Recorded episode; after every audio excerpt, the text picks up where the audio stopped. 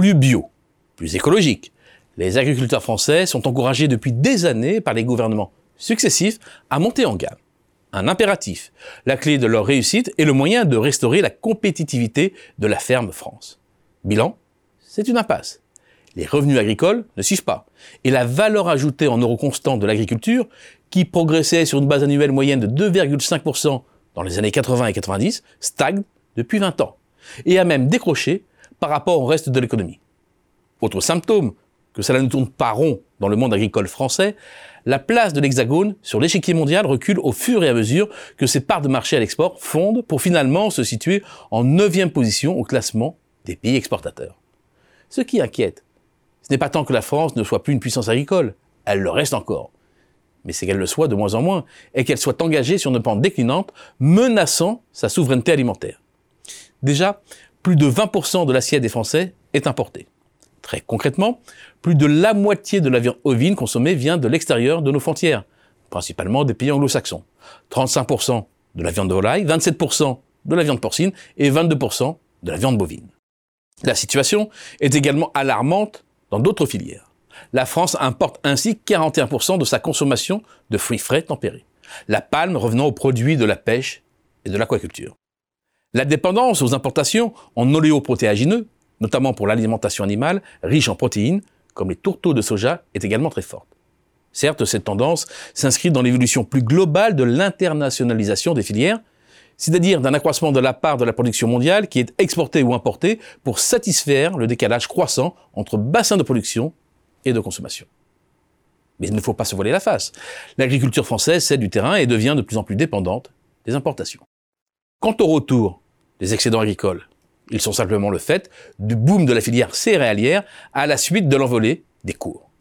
Hors céréales, le déficit ne cesse de se creuser et atteindra même un niveau record fin 2022. Plus que les circuits de distribution, que ce soit les grandes surfaces alimentaires ou les magasins de proximité, cette pénétration des produits étrangers est largement le fait de la restauration hors foyer et de l'industrie agroalimentaire. Plus de la moitié de la viande bovine consommée en restauration est importée. 75% des poulets standards et de 20 à 30% des produits laitiers. Or, la consommation hors domicile représente environ un tiers du budget alimentaire des ménages et 15 millions de Français prennent chaque jour au moins un repas à l'extérieur. Quant aux IA, deux exemples suffisent à démontrer les difficultés de passer des produits bruts aux produits transformés à plus forte valeur ajoutée. Alors que la France est le premier exportateur mondial de pommes de terre et dégage un confortable excédent de près de 600 millions d'euros, elle est déficitaire de 322 millions d'euros pour les produits transformés à base de pommes de terre hors fécule. Idem, le solde est positif de 300 millions d'euros environ pour les pommes, mais négatif pour le jus de pomme de 85 millions d'euros.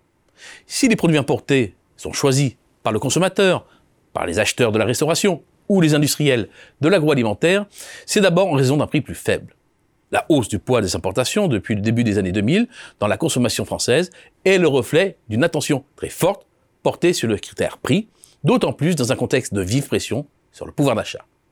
Les difficultés de la filière bio à écouler sa production le démontrent, avec finalement en bout de course des situations de surproduction dans des filières comme les œufs, le porc ou le lait. Selon les experts, 30% du lait bio produit en 2021 a été déclassé et mélangé avec du lait conventionnel, avec comme résultat un magnifique effet ciseau. Le producteur se retrouve rémunéré au prix du conventionnel, sans le rendement qui va avec, mais avec les coûts de l'agriculture biologique. Le risque à terme de la montée en gamme, c'est bien celui de se retrouver avec une consommation schématiquement coupée en deux, avec d'un côté une minorité qui peut se payer les produits français et de l'autre une majorité plus modeste qui se tournera vers des petits prix majoritairement importés.